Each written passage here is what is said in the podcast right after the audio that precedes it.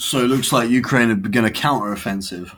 My golly, do not fuck with Zelensky, eh?